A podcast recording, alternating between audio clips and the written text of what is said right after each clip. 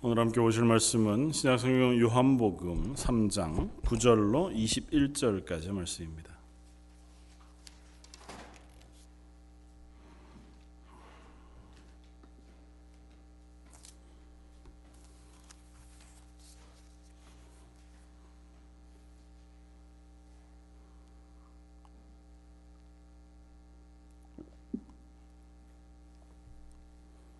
요한복음 3장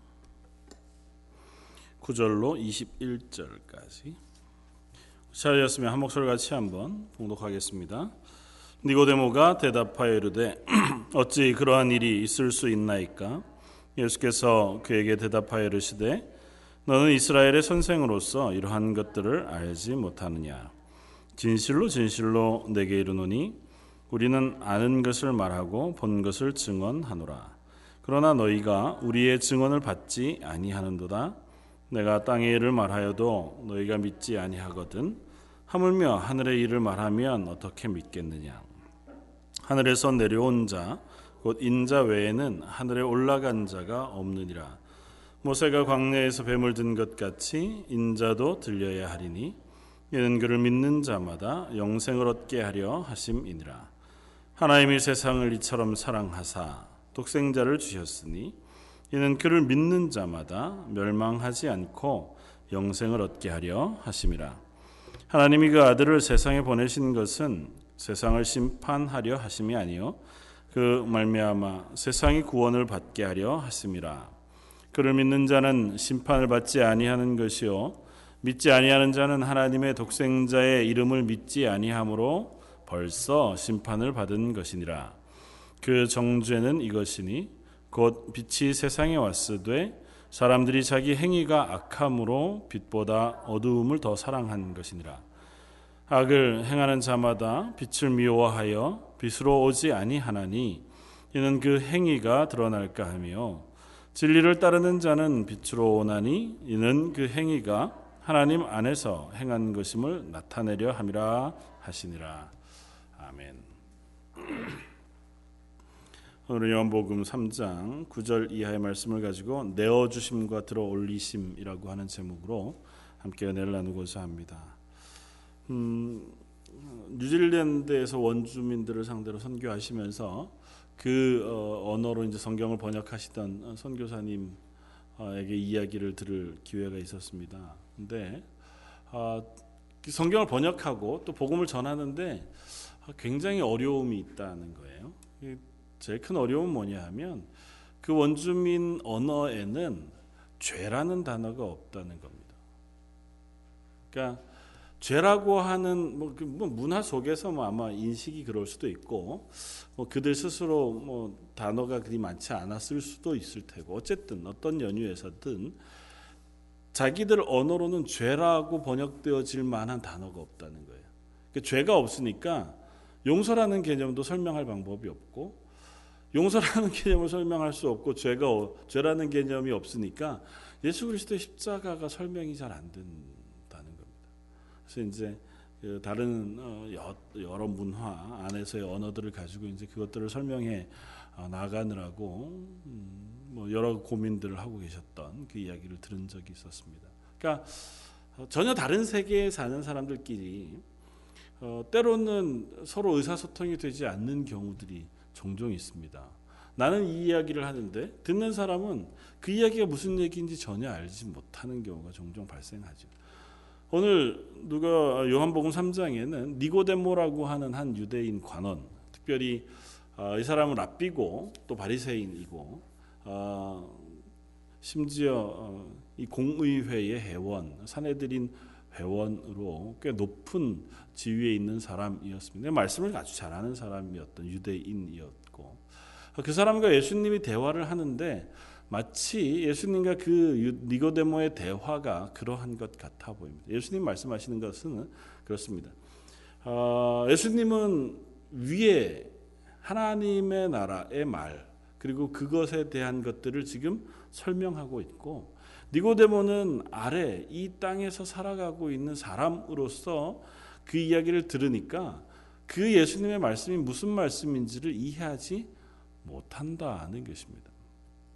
그러니까 예수님이 그것을 책망하시는 것이 아니라 이것을 통해서 우리에게 분명하게 얘기하시는 것은 인간인으로서 자연인으로서 하나님이 우리에게 당신의 모습, 말씀 혹은 구원의 방법, 예수 그리스도의 십자가를 계시해 주셔서 보여 주시고 설명해 주시고 이해시켜 주시지 않는 한 우리가 하나님의 뜻을 발견하거나 하나님이 누구신가를 어, 알아내거나 이해하는 것은 불가능하다고 하는 사실을 이 이야기를 통해서 우리가 확인할 수 있습니다. 요한복음 3장은 어떤 의미에서 요한복음 2장에 나오는 어, 예수님의 이적, 사인에 대한 설명으로 우리가 이해할 수 있습니다. 요한복음 2장에는 어, 가나의 혼인 잔치에서 포도주가 떨어진 잔치집에 예수님께서 물로 포도주를 만드셔서 기쁨이 사라진 잔치집.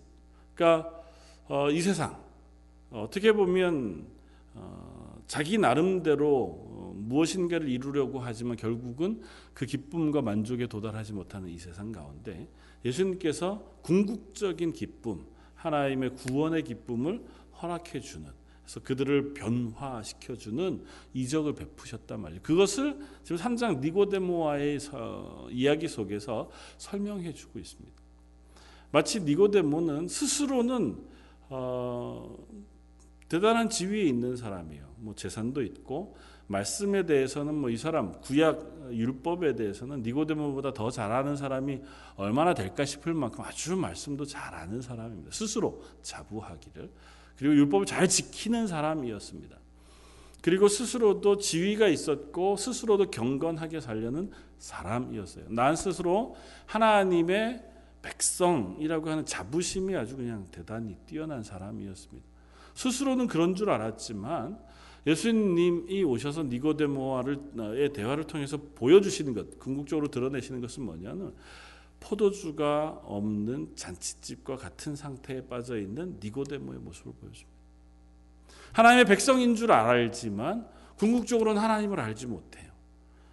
스스로는 하나님의 말씀을 지킨다고 자부하지만 정작 그 말씀의 중심이 되는 그 말씀을 하나님의 말씀인 줄 알고 순종하여 살아가는 그 삶의 궁극적인 의미는 놓쳐버리는 그러니까 하나님과의 관계는 사라져버리고 하나님의 말씀을 그냥 겉으로만 지키고 있는 형식에 빠져 있는 그리스도인의 모습 그것이 마치, 마치 포도주가 없어져 버린 잔치집과 같은 니고데모의 어, 모습을 우리에게 보여주고 그 니고데모에게 사람이 물과 성령으로 거듭나지 아니하면 다시 태어나지 아니하면 중생하지 아니하면 하나님께로부터 오는 생명으로 거듭나지 아니하면 하나님의 나라를 볼 수 없다고 설명하시므로 마치 물이 포도주가 되는 것처럼 전향적인 변화.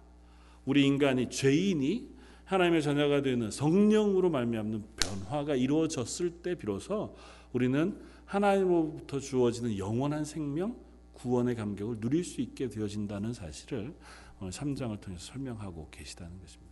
3장 이야기는 그것을 쭉 설명이 됩니다. 여러 가지 상징적인 설명들이 있고 이해들이 있지만 단순하게 우리가 이해할 수 있습니다. 예수님을 찾아온 니고데모 밤 깊은 시간에 밤에 빛을 향하여 어둠에서 빛을 향하여 찾아온 니고데모와 예수님의 대화를 통해서 생명의 빛 대신 예수님께서 생명의 이야기들을 가르쳐 줍니다.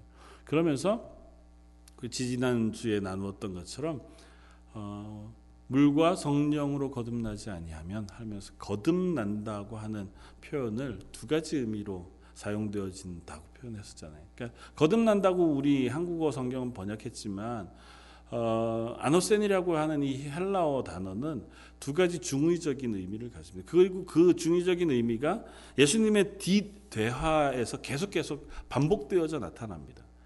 그러니까 다시 태어난다는 의미가 있어요. 근데 다시 태어난다는 의미 이전에 하늘로부터 위로부터 태어난다는 의미가 있어요. 거듭난다. 아노센이라는 단어.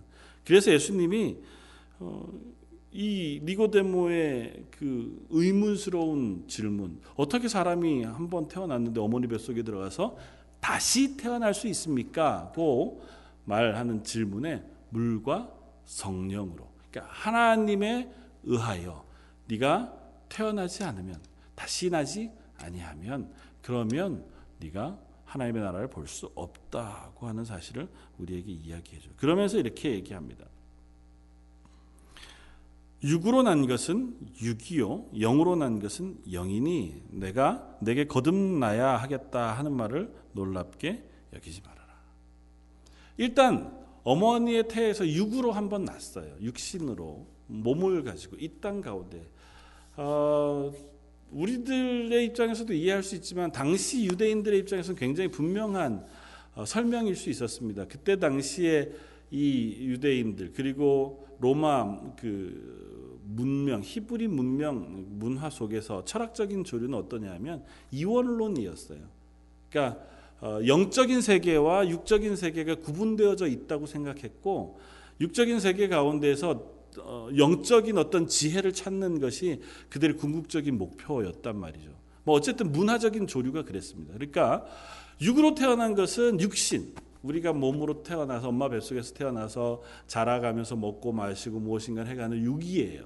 그리고 육은 결코 영의 세계를 알지 못해요. 그래서 다시 영으로 태어나야만 영의 세계를 알 수 있다고 예수님이 비유로 그림으로 그려서 니고데모에게 설명해 주는 거예요. 이거 이 설명은 그냥 니고데모가 이해할 수 있도록 설명해 주는 거예요. 그러면서 우리가 죄인으로 이 땅에 태어나요. 육신으로 죄인으로 태어나서 살아갑니다. 그동안은 아무리 우리가 삶을 살아가는 동안 애써도 죄인인 채로 삽니다. 육신의 것을 도모하며 살아요. 육이 육으로 있는 사람은 그 생각하는 것이 다 육신의 것밖에 생각하지 않는다고 얘기해요. 로마서 말씀을 통해 로마서 8장에 가 보면 육의 생각은 육신에 속한 것이요 영에 속한 것은 하나님의 영에 속한 것이라고 말합니다. 그러니까 육신이 생각하고 육신이 살고, 살고 추구하는 것은 육신에 속한 것들이 이 땅에 속한 것들 먹고 마시고 혹은 어, 뭐 향락하고 즐거워하고 무엇인가를 획득하고 싸우고 뭐 이런 것들 이 땅에서의 삶을 생각하고 누리고 목적하고 살아가요. 그러나 거듭난 사람, 하나님께서 성령으로 다시 태어나서 새 창조를 시켜서 새 사람이 되게 한 사람들, 그리스도인들은 이 땅 가운데 육신으로 여전히 살아가지만 그 생각하는 바, 목적하는 바가 이 땅의 것이 아니라 하나님의 나라의 것이 되어진다는 것입니다. 그런데 하나님께서 우리를 거듭나게 해주셔서 구원받은 하나님의 자녀로 삼지 않은 어느 누구도 스스로 그 하나님의 나라의 소망을 가지고 살아갈 수 있는 사람은 없다는 것입니다. 그건 마치 태어나지 않은 사람과 같은 거예요. 그러니까 이 사람은 육신으로 태어나서 육신으로만 살게 돼 있어요. 그러나 거듭났다고 표현하는 그리스도인들, 예수 그리스도의 십자가의 복음으로 구원받은 사람은 마치 이 육체를 벗어버리고 새롭 게 다시 태어난 하나님으로부터 다시 한번 태어난 사람과 같아서 전혀 다른 세계에서 살아가는 사람이 되어진다는 것입니다. 이 땅의 목적이 아니라 하나님의 목적 그리고 하나님의 세계, 하나님의 가치, 하나님의 영광을 소유하고 소망하며 살아가게 되어진다는 것입니다. 그리고 하나님의 가치와 영광 가운데 가장 가장 중요한 설명은 뭐냐면 영생이에요. 영원한 삶.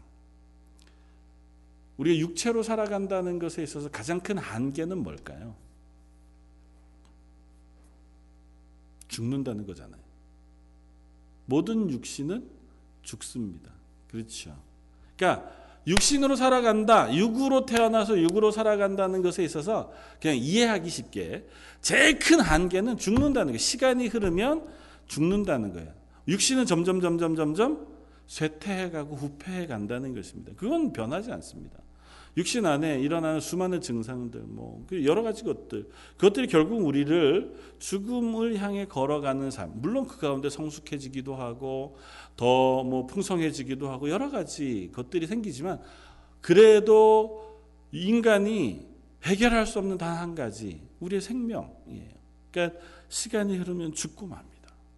역사상 수많은 사람들이 불로장생이라고 하는 것에 대한 어, 것을 얻기 위해서 애써왔지만 뭐 얻은 사람은 아직까지 한 번도 없었고 결국은 늙어가고 죄송합니다 표현이 죽어갑니다. 그것이 인간이에요. 그런데 하나님에게 속한 하나님께서 우리에게 부여해 주시는 가장 영광스러운 은혜는 뭐예요?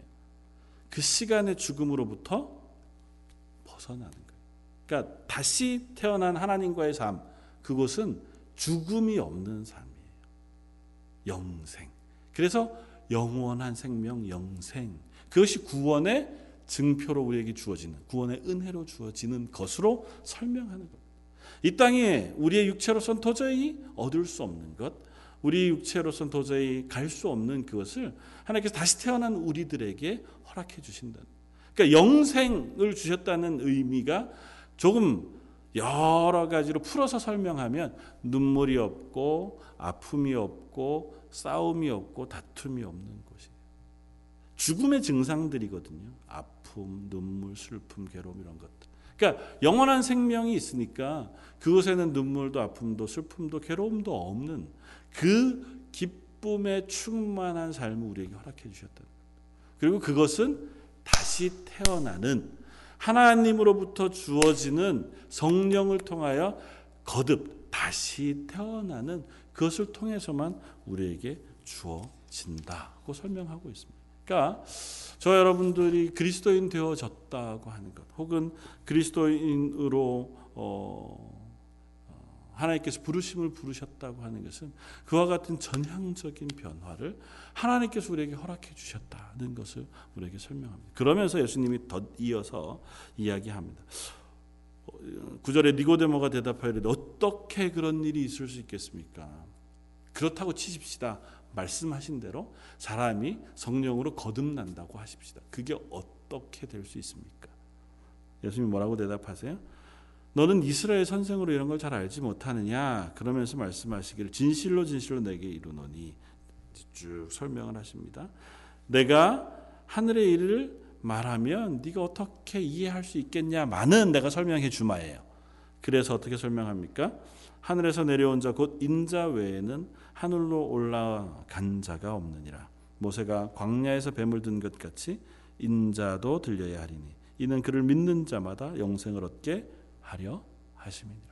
그런 일이 가능한 것은 예를 하나 들자면 너희들의 조상이 광야에서 불뱀에 물려 죽게 되었을 때 하나님께서 모세를 통하여 노수로 불뱀 형상을 만들어 나무에 매달아 들었을 때에 그 불뱀을 그 놋뱀을 본 사람은 생명을 다시 얻은 것처럼 인자가 예수님이 나무에 매달려 올려져야만 너희가 영생을 얻게 되어질 것이라고 설명하세요. 그러니까 영생을 얻는 것, 그러니까 어, 구원을 얻는 것에 대한 설명을 이제 예수님께서 예수님의 십자가로 연결시켜 주고 있는 겁니다. 그러면서 설명을 해요. 그냥 내가 너희 죄를 위해서 십자가의 죽음으로 내가 너희 죄를 사해 주는 거야라고 설명하기에는 도무지 이해할 수 없어요. 니고데모가 지금 예수님이 하는 얘기가 뭔지 못 알아듣거든요. 그러니까 니고데모가 이해할 수 있도록 지금 설명해 주고 계시는 겁니다. 그래서 예를 하나 들어요. 그게 민수기 21장에 나오는 이야기입니다. 민수기 21장에 어떤 이야기가 나오냐면 이스라엘 백성이 광야 길을 가다가 어, 길 광야 길이 너무 힘들어서 또 하나는 먹는 것이 너무 박해서 그래서 하나님을 원망해요. 바로 20장에 하나님이 반석을 쳐서 그들로 하여금 먹을 물을 내셨고 40년 동안 만나를 먹이시고 또 메추라기를 먹이셨어요. 그러니까 그걸 먹었는데 이 사람들이 뭐라고 원망했냐면 아 힘들어 죽겠다는 거죠. 우리가 언제까지 사막에서 살아야 하냐는 겁니다.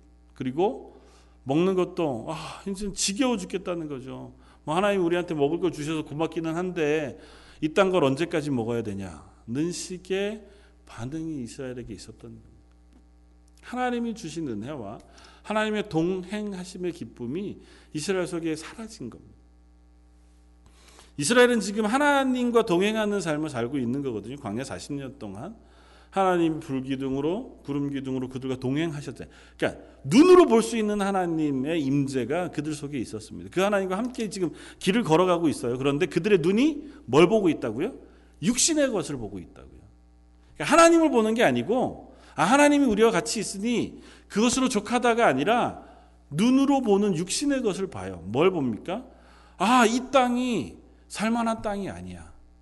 우리가 지내기에는 좀 좋은 땅에서 살았으면 좋겠는데 집 짓고 좀 편안하게 쉴 수는 없을까? 언제까지 내가 텐트 생활을 해야 되나? 언제까지 텐트 치고 걷고 뭐 이런 일을 내가 계속 맨날 해야 되나?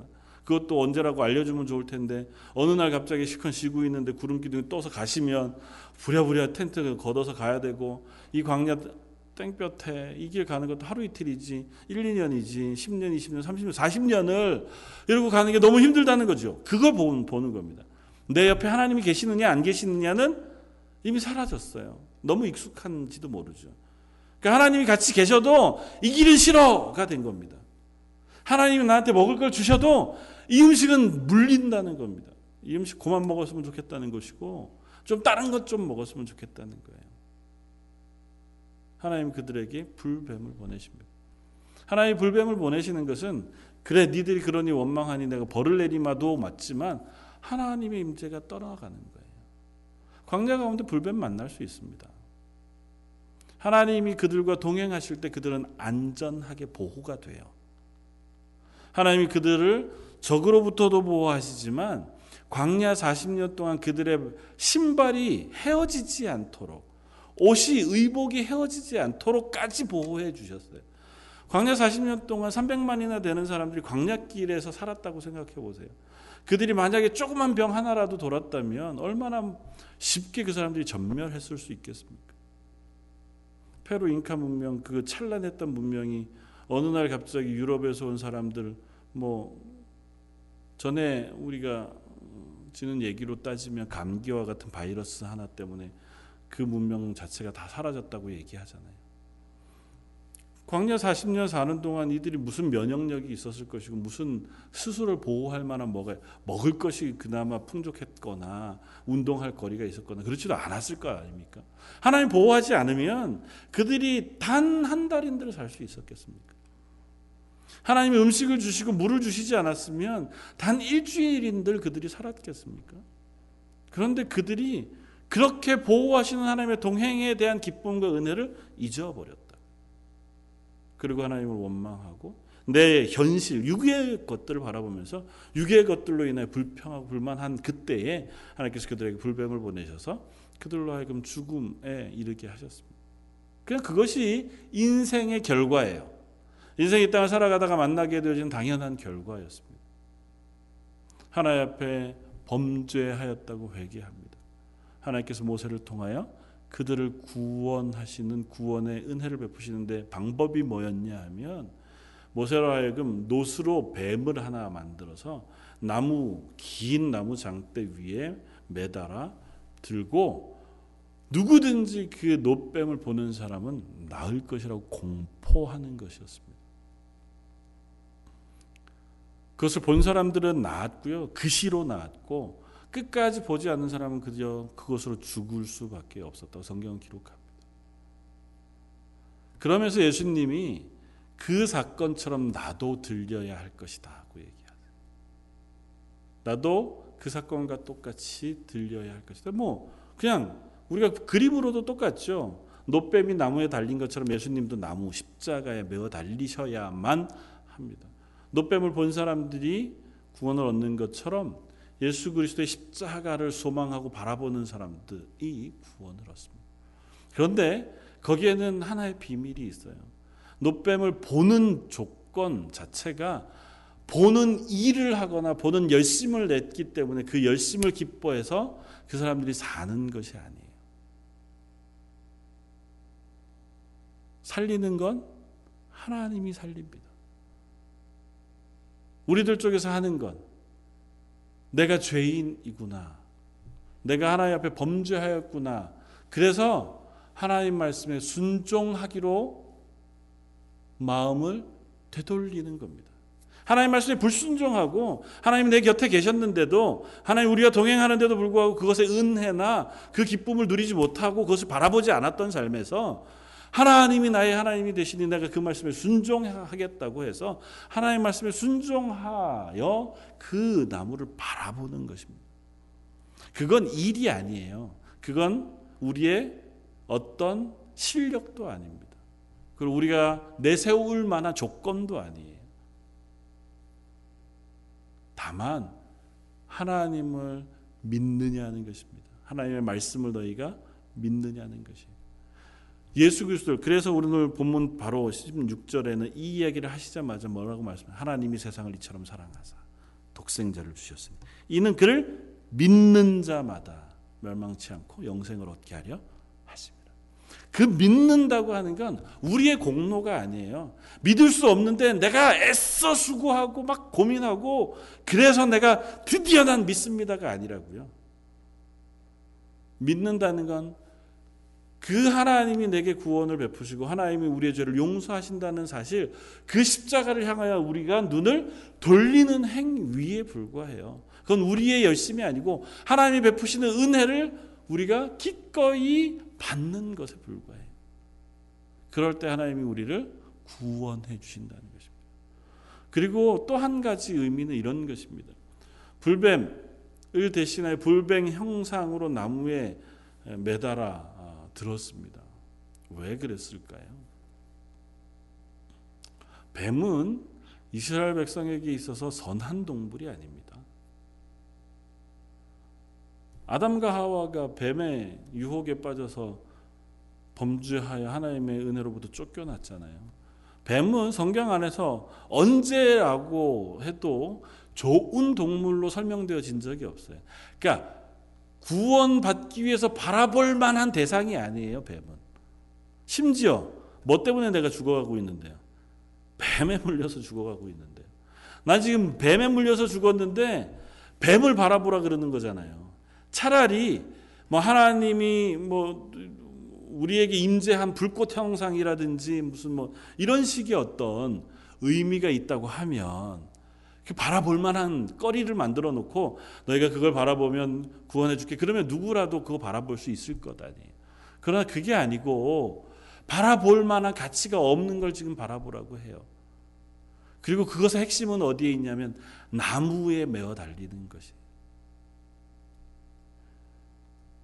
신명기 말씀에 나무에 매어 달린 시체마다 해가 지기 전에 다 내려 놓을 것을 명령하세요. 왜냐하면 나무에 달려 죽는 자마다 하나님 앞에 저주를 받은 자이기 때문이라고 설명해요. 다시 말하면 나무에 매어 달리는 것 자체가 하나님 앞에 극심한 저주를 받은 죄인의 모습이에요. 그러니까 나무에 매어 달린 불뱀이 예수 그리스도를 지금 상징하잖아요. 예수님이 나무에 매어 달린다는 것 자체는 예수님이 극악한 죄의 저주를 지금 받고 계시다는 걸 의미해요. 그 십자가, 그 불뱀을 바라보는 사건, 우리의 마음은 그래서 무엇을 의미하냐면 저 저주받아 죽는 예수 그리스도의 죽음이 나의 죽음인 것을 스스로가 인정하고 그것을 바라보는 그래서 예수님이 뒤에 설명을 그렇게 하는 겁니다. 하나님이 세상을 이처럼 사랑하사. 얼마만큼 사랑하시냐 하면 이 세상은 하나님을 떠났어요. 앞에 이스라엘의 예를 들어서 하나님이 먹을 것도 주고 마실 물도 주고 보호도 해주고 신발도 안 헤어지게 옷도 안 헤어지게 지금 함께 계시는데 그들이 먹을 게 부족해서 마실 게 없어서 길이 힘들어서 즐겁지 않아서 하나님을 지금 원망하는 하나님을 떠나가고 있다고요. 하나님 말고 다른 것 뭐 그것을 찾고 있는 그들임에도 불구하고 하나님이 그들을 사랑하세요. 얼마만큼 사랑하세요. 예수님을 나무에 매어 달려 죽이기만큼 그만한 죄를 지어 저주받을 인간을 대신해서 그만한 죄를 지시고 저주를 받아 나무의 십자가에 매어 달려 죽이시기까지 예수님을 거기에 내어 주시기까지 우리를 사랑하신다고. 예수님이 이 땅에 오셨습니다. 말씀이 육신이 되어 이 땅에 오셨고 말씀이 육신이 되어 이 땅에 오셔서 우리들에게 보여주시는 가장 중요한 계시는 십자가에 매어 달리시는 거예요. 예수님이 십자가에 매어 달리시는 것으로 우리에게 설명하시고자 하는 게 뭐냐 하면 하나님의 우리를 향하신 사랑이에요. 하나님이 예수님을 이 땅에 보내셨다고 표현합니다. 하나님이 예수님을 이 땅에 보내셨고 예수님은 하나님으로부터 보내심을 받은 자예요. 보내심을 받은 자 가운데도 그냥 선지자와 같지 않아요. 니고데모는 하나님의 말씀을 잘 아는 사람이에요. 그러니까 니고데모가 의지하는 그들이 의지해서 말씀을 이해하고 배우는 사람들은 최종적으로 올라가면 선지자예요. 하나님이 말씀을 선포케 하신 선지자들. 그 권위에 의지해서 하나님의 말씀을 아는 사람이라면 예수님은 하나님이신 예수님이 직접 이 땅에 오신 분이. 선지자는 그들도 하나님의 말씀을 잘 알지만 예수님과 같지는 않아요. 그런데 예수님은 하나님이신 분이 직접 이 땅에 오셔서 하나님의 말씀을 하나님인 당신이 우리들에게 설명해 주세요. 그 설명 가운데 가장 중요하고 최종적인 설명은 뭐냐면 당신이 직접 십자가에 매어달라 죽으심으로 우리에게 보여주는 설명이에요. 그게 요한복음 3장 16절. 하나님이 세상을 이처럼 사랑하사 독생자를 주셨으니 내가 하나님의 아들이고 내가 너희의 죄를 대신하여 십자가에 매어 달려 죽음으로 너의 죄를 사하기를 원하시는 것이 하나님의 뜻이다라는 사실을 예수님이 지금 설명해 주고 있는 겁니다. 그리고 어느 누구라도 그를 믿는 자는 구원을 얻게 해 주신다는 것입니다. 그리고 그 믿음은 성령이 우리 속에 은혜를 베푸심으로 우리와 하여금 그것을 바라보게 하시는 그 은혜를 통하여 우리가 그것을 믿게 해 주신다는. 요한복음 3장에서 설명하는 것은 그것을 우리에게 설명해 줍니다. 너희는 그것을 믿느냐 하고 묻는 것이고요. 우리는 그 믿음으로 그 하나님의 은혜로 하나님의 자녀가 된 사람들이고 구원을 얻은 사람들인 것을 다시 한번 상기하게 합니다. 그러면서 우리를 한 걸음 더 다음 걸음을 향해서 끌고 갑니다. 너희가 예수 그리스도를 인하여 그 십자가를 바라봄으로 마치 이스라엘 백성이 불뱀을 바라봄으로 구원을 얻었던 것처럼 내가 예수 그리스도를 바라봄으로 구원을 얻었다면 지금 너희의 시선은 어디를 향하고 있느냐고 묻는 거죠. 구원 얻은 너희의 시선이 지금 무엇을 바라보고 무엇을 소망하고 무엇을 향하여 있느냐고 묻는 겁니다. 저 여러분들의 눈이 어디를 향해 있습니까? 이스라엘 백성들이 실패했던 것처럼 여전히 먹고 마시는 것, 노중의 길이 어려운 것, 그것 때문에 우리가 모든 것 시선을 집중하고 살아가고 있지는 않습니까? 물론 그것이 우리에게 중요한 문제지 그리고 떠나가지 못할 우리의 발이 땅에 딛고 있는 한은 우리가 그 위에 서 있어야 할 문제이긴 합니다. 그러나 우리가 그리스도인이라면 예수 그리스도의 십자가를 통하여 내가 구원 얻은 하나님의 자녀라고 하는 그 고백이 우리에게 있는 사람들이라면 우리 시선은 필경 그 예수 그리스도를 바라보는 데로 향해 있어야 합니다. 우리의 삶의 순간순간마다 그래 맞아 예수님이 나를 위해서 죽어 주셨지. 그 예수님이 오늘도 나와 함께 계신다고 약속해 주셨지. 그 사실 우리가 잊지 않는 겁니다. 그래서 내가 여전히 길이 험할 때에 여전히 우리가 고난 가운데 있을 때라도 맞아 이 고난 가운데 있지만 그래도 하나님은 나와 함께 계시지 하나님이 나에게 저 하나님의 나라의 영원한 생명 영광을 약속해 주셨지라고 하는 믿음을 놓치지 않고 살아가는 것 그것이 그리스도인의 삶입니다. 그래서 어떤 목사님은 그렇게 얘기하더라고요. 그리스도인은 고난 가운데에서 도 하나님이 살아계신 것을 믿는 증거를 드러내는 사람들이다. 똑같이 고난당할 수 있습니다. 이 세상 살아가는 동안 이 세상 사람들이 먹고 마시는 것 우리들도 먹고 마셔야 되고 그 사람들이 얻은, 얻어야 필요한 것만큼 그리스도인들도 필요합니다. 세상 사람들이 아프기도 한 것처럼 우리들도 아프기도 해요. 이 세상 사람들이 실패하고 고난에 빠지는 것처럼 그리스도인들도 고난에 빠집니다. 그들이 당하는 아픔들 그리스도인에게만 전혀 없고 기쁨과 감사로만 충만하지 않습니다. 그럼에도 불구하고 우리가 예수 그리스도를 바라봄으로 구원을 얻은 사람들이라면 그것으로 인해 새 생명을 얻어 이 땅에 유한한 인생이 아니라 영원한 생명, 영생을 얻은 사람들이라면 우리가 이 땅 가운데서 드러내야 할 것이 있어요. 그게 뭐냐면 그 가운데에서 이 세상 사람들은 그 가운데에서 이 세상의 것으로 실망하고 좌절하는 삶을 살아간다면 스스로를 위하여 살아가는 삶을 산다면 우리는 그 가운데에서도 여전히 하나님이 살아계시다는 사실을 믿음으로 고백하는 삶을 살아내는 사람들이라는 것입니다. 저 여러분들에게 그와 같은 고백이 늘 있어지기를 바랍니다. 내가 어느 곳에 있더라도 하나님 내 입술을 통해서 내 삶을 통해서 하나님이 나를 구원하셨다는 사실, 하나님이 나의 하나님 되신다는 사실을 고백할 수 있는 삶을 살게 해주십시오. 그리고 어쩌면 그것이 꽤 어려울지 모릅니다. 꽤 어려울지 모르지만 우리가 오늘 본문 말씀을 기억하면 성령으로 거듭나 우리들 속에 성령으로 우리를 새롭게 하신 그 하나님의 은혜를 의지하면 성령님께서 우리를 한 번 새롭게 하고 하시고 끝나신 것이 아니고 영원히 우리와 함께 계시면서 우리 속에서 우리의 생각을 지키시고 우리의 삶을 지키시겠다고 약속하신 그 약속을 의지해서 하나님 내 마음을 지켜 주십시오. 내 생각을 지켜 주십시오. 제가 그 하나님의 은혜를 오늘도 덧입어 살게 해 주십시오. 그래서 믿음의 주에 온전케 하시는 그리스도를 바라보고 살아갈 수 있는 저와 여러분들이길 원합니다. 결국은 똑같은 결론에 이를 수밖에 없습니다. 그리스도인들은 다른 것을 바라보는 사람들이 아니라 십자가에 매어 달린 예수 그리스도를 바라보는 사람들. 그 십자가를 묵상하는 사람들이고 십자가의 은혜를 기억하는 사람들입니다.